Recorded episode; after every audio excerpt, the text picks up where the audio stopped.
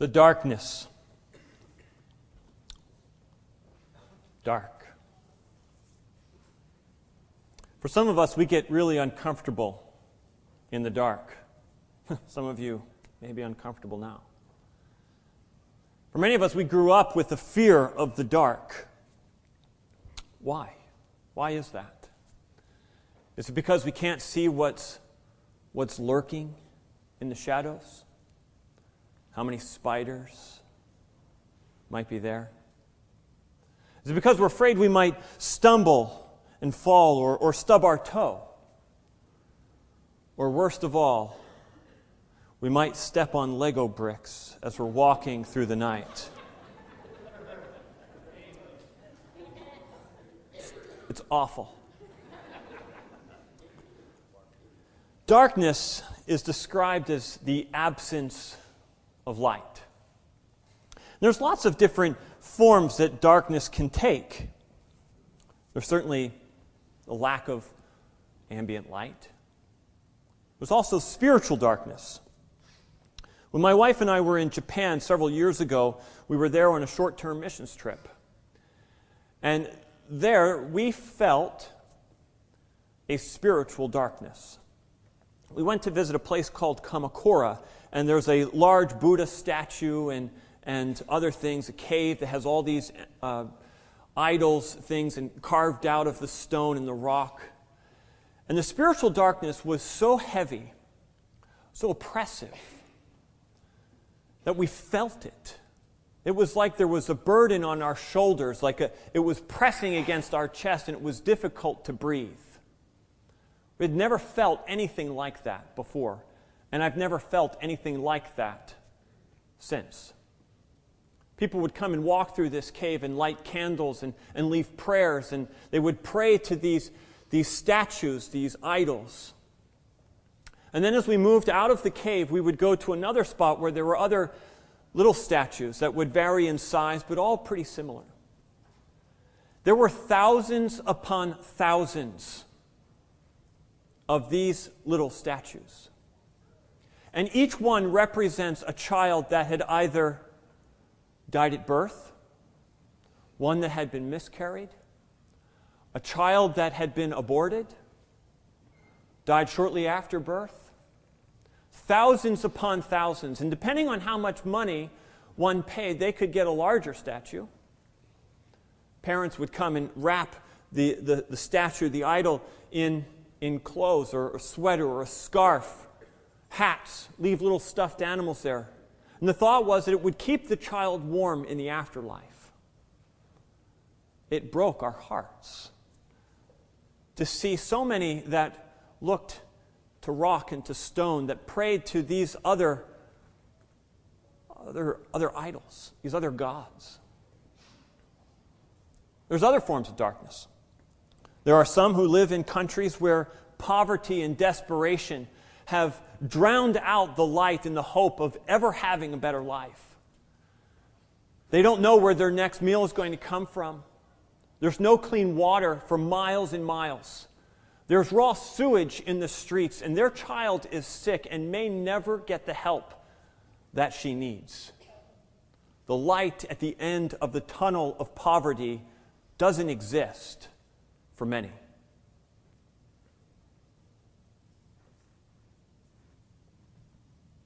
But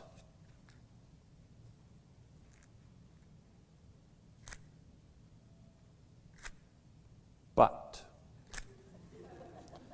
Jesus is the light.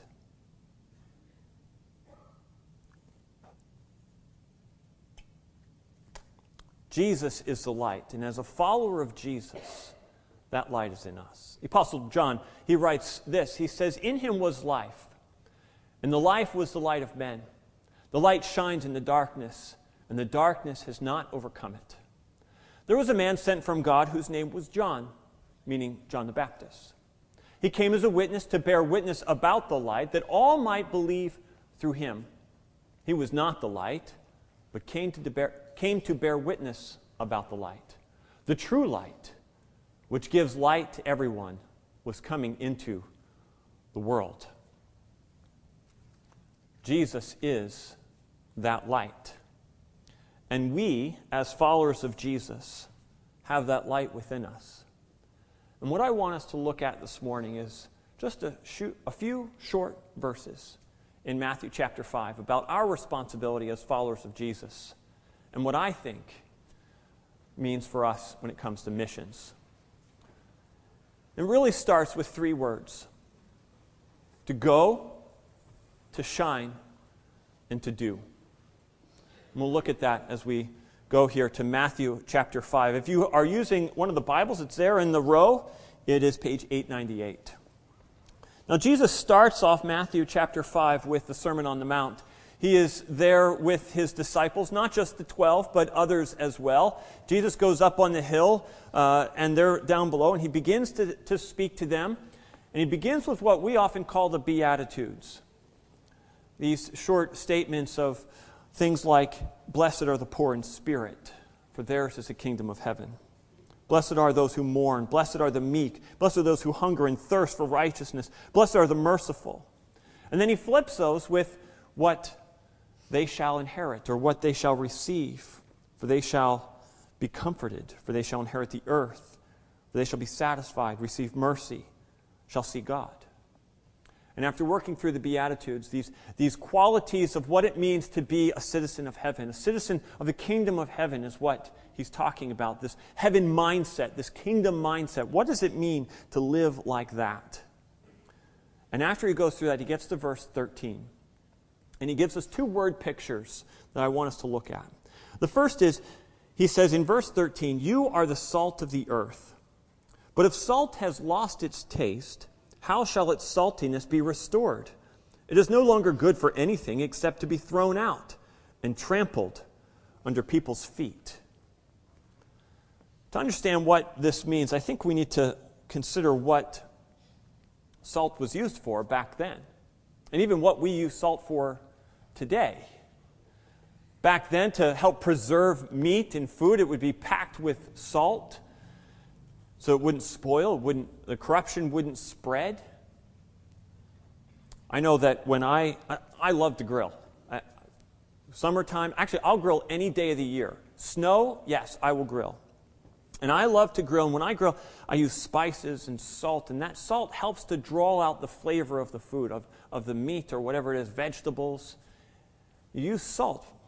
My son and I, Riley, we love to watch Food Network shows on Netflix. We don't have cable, but we watch them over and over again. And uh, each time we watch one of these competition shows, we always hope the other guy's going to win, but it never happens. Um, so we watch these shows, and they have these cooking competitions and these challenges, right? And what happens when your food is bland? The judges don't like that. You get eliminated, right? If your food is too bland, doesn't have all the fullness of flavor, you get low scores. The same is true if your food is too salty. Nobody wants to eat it, it's kind of gross. And so you get eliminated as well. So it's a balance of salt when they're cooking. When they're using salt, the balance is what's essential. I have to wonder that when Jesus is talking about salt of the earth, that what he wants for us is to, one, help prevent the spread of sin and corruption in the world. By being followers of Jesus, we have the opportunity to tell others what it means to live a life that is full of life in Christ, a life that points others to God, and a life that is full of flavor and is rich in blessing. Question When we think about our own life, when I think about my life and my faith, is my faith in my life so bland that no one knows about my faith. I'd sort of mix in with everything else, and, and there, is no, there is no flavor, there is no fullness. Think about your life. What is your level of, of saltiness when it comes to your faith and living out your life for Christ? Second word picture. Jesus talks about light. He says, We are the light of the earth. In verse 14, it says, You are the light of the world. A city set on a hill cannot be hidden, nor do people light a lamp and put it under a basket, but on a stand, and it gives light to all in the house. In the same way, let your light shine before others, so that they may see your good works and give glory to your Father who is in heaven. He says, You're the light of the world, a city on a hill. Now, if you want to hide your city, you don't put it on a hill. You might build it in a valley or you know, someplace where you know, there's other trees and things. You, you don't put your city on a hill if you want to hide it. Instead, you want people to come to your city. You want people to see that your city is strong, right? If you've ever traveled through Europe or anywhere you know, where there's lots of rolling hills, when I was in Ireland several years ago, there's these castles up on the hill. These were great castles. They were fortresses, had great military advantage, and they were unstoppable in times because they were on these hills. They were protected from the elements, from flooding, from storms, perhaps. And it was much more difficult for enemies to attack. In Tolkien's literature, he writes the Lord of the Rings series. And there's one particular city that he writes about that everybody knows in Middle Earth. It is the city of Minas Tirith. Was known as the city of kings. And it was built specifically with the purpose in his fictional world to be the light against the darkness of the enemy, the evil Sauron. Minas Tirith was built on a mountain, in a mountain. It rises up, it is its own hill, a beacon of light in the midst of the darkness of Sauron. Just as you wouldn't build your city on a hill to hide it, that would be nonsense. That would be silly. You wouldn't do that. Jesus says you also wouldn't light a lamp only to put it under a bowl or a basket, right? The light is then just as good as the darkness. You can't read when your light's under the bowl or the basket. You can't see. You're still going to step on those blasted Legos in the middle of the night, right? So Jesus says instead, take that light and put it on a stand. Typically, that stand would be in the center of the room so it could spread the light out throughout the entire room and everyone could benefit. We don't hold on to that light. We want it to, to be good for something. We want, it to, we want to share it. We want that light to spread to others. And then Jesus makes this connection. He says that, let your light shine before others. Don't hold that light with you, don't hide it in a box. Don't hide it in your home. Don't hide it in your churches. Take that light and go out and share it with others. That's what Jesus calls us to do. To let our sh- light shine before others. So, how do we do that? How do we let our light shine? Jesus says it's about good works, that they may see your good works. The Apostle Paul writes about this in Ephesians. He says, For we are his workmanship, created in Christ Jesus for good works, which God prepared beforehand, that we should walk in them. We are his handymanship. God has created us, he has intricately designed us as human beings.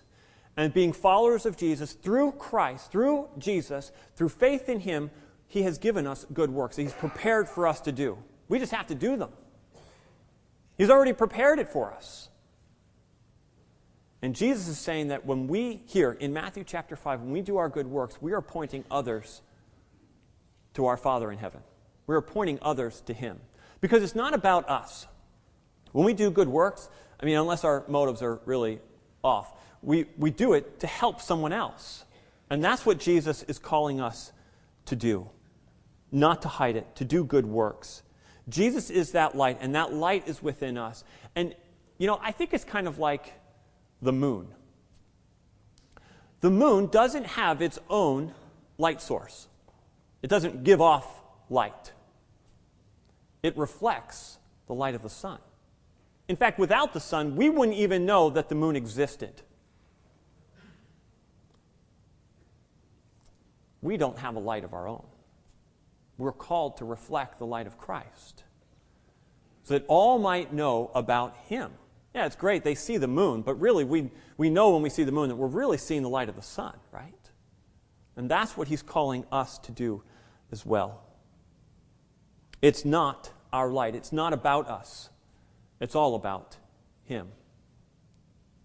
I believe Jesus is calling us to go, to go wherever He has called us to go, to shine, to shine with the light of Christ that is within us, and to do good works.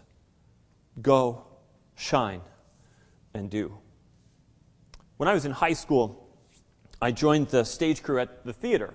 And the theater seats about a thousand people. It was a very professional kind of theater, and uh, we have a picture of it there. That's the theater that I um, started working at. Now, I'll tell you, just being completely honest, started the stage crew because of a girl. Um, didn't really work out. My wife is so much cooler, so much more awesome. Um, right, honey? Um, and so but when you join theater, when you work in technical theater on stage crew, there are several areas that you tend to focus in, or an area that you, you start working with. And so you can work in sound, you can work in lighting, you can work in set design, costumes, backdrops. There's all sorts of different areas that you can work on a stage crew. And I quickly learned that lighting design was one of my favorite areas to, to work in. It, it's just it's, it's awesome. It's, it's an opportunity to use your creativity. And so you use different types of lights, color, patterns, shapes of light in order to create these beautiful scenes. Now, a lighting designer doesn't use his own light. He doesn't have his own light. He's using the light that's given to him in order to show the world, to show the audience the beauty that lies in the darkness. See, lighting designers start in the dark. A lighting designer is not effective in a room that's already brightly lit. It doesn't work as well. A lighting designer starts in the dark. He has to do his work in the dark so that the light can be effective, so that others can see what's on the stage.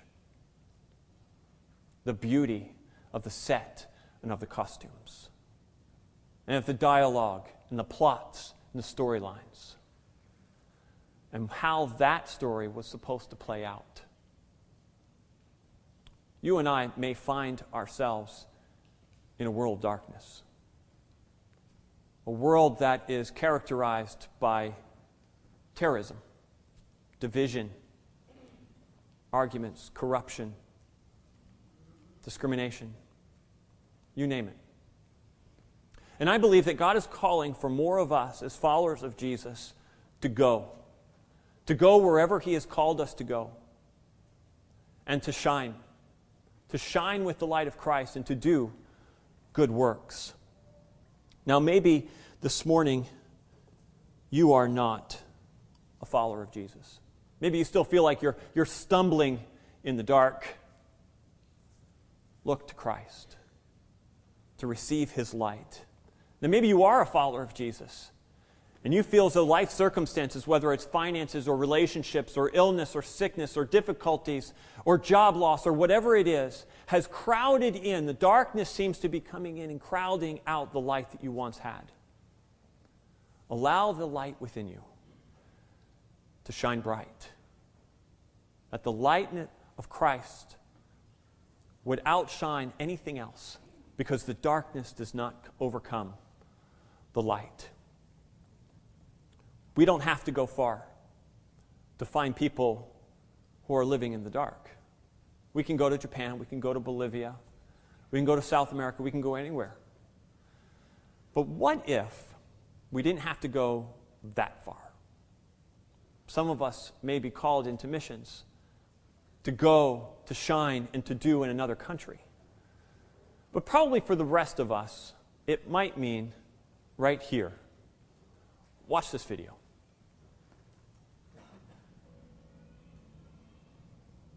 What I love about that video is that you think at first that maybe they're on the other side of the world. Maybe that's where God has called you. Or maybe God calls us to be in the mission field right here in Newtown in Bucks County. Wherever you find yourself, whether it's at the office, the lunchroom, and the classroom, the sidelines, the soccer field, the gym, doesn't matter. God has called you someplace, and that is your mission field. You are called to go, to shine, and to do. In a few minutes, we're going to hear from our short term teams. And that's really why we do short term teams, is to give people the opportunity to go, to shine with the light of Christ, and to do good works. And so I hope that you'll be encouraged as we hear from Mike Nichols and the team who went to Bridesburg, sec- Bridesburg section of Philadelphia. And then you'll hear from John and from others who went to Bolivia, Cochabamba, about how they were obedient to the call to go to shine and do. Let's pray. Lord, you have called us to be lights in the darkness, to shine with the light of Christ to those that we encounter as we are going about living our lives. May we do so to your honor and to your glory. God, I pray for those that are here this morning that perhaps feel the tug of a call that you are placing on their life. Lord, may they be obedient to respond to that call that you are prompting them. Lord, maybe for us doing good and shining lights is, is difficult. But might we trust you to live out the good works that you have already prepared for us to do, and we just have to walk in faith and in obedience. Lord, as we take the offering next during this song, we do so with humble hearts. That it might be just a small portion of a way that we can help contribute to the ministry, to do good works, so that others might go to shine and to do, whether it's around the world, here in Bucks County, or even here within our church. We give you thanks. We pray this in Jesus' name. Amen.